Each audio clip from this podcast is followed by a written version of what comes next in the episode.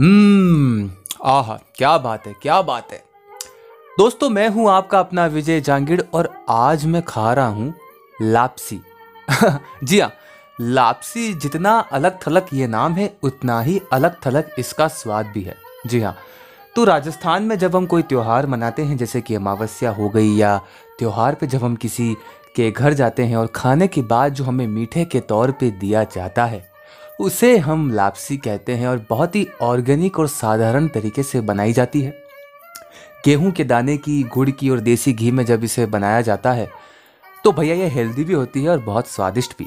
और ये आपको सिर्फ़ राजस्थान में ही मिलेगी, शायद कुछ गुजरात के हिस्सों में भी मिले, बाकी मेन तो आपको राजस्थान में ही ये मिलेगी। और मैं इसके बारे में आज आपको इसलिए भी बता रहा हूँ कि आपको एक अतरंग चीज़ के बारे में पता होना चाहिए। जो लोग राजस्थान कभी नहीं आए या जो राजस्थान आना चाहते हैं तो उनके लिए एक नई चीज़ भी हो सकती है। बाकी सभी के लिए तो नई चीज़ है ही। और अब आप मुझे ही सुन लीजिए, मैं अब चटकारे लेते हुए आपसे बात भी कर रहा हूँ और इसके बारे में बता भी रहा हूँ। तो भैया, आप जब भी राजस्थान आओ तो भैया, लापसी ज़रूर खाओ।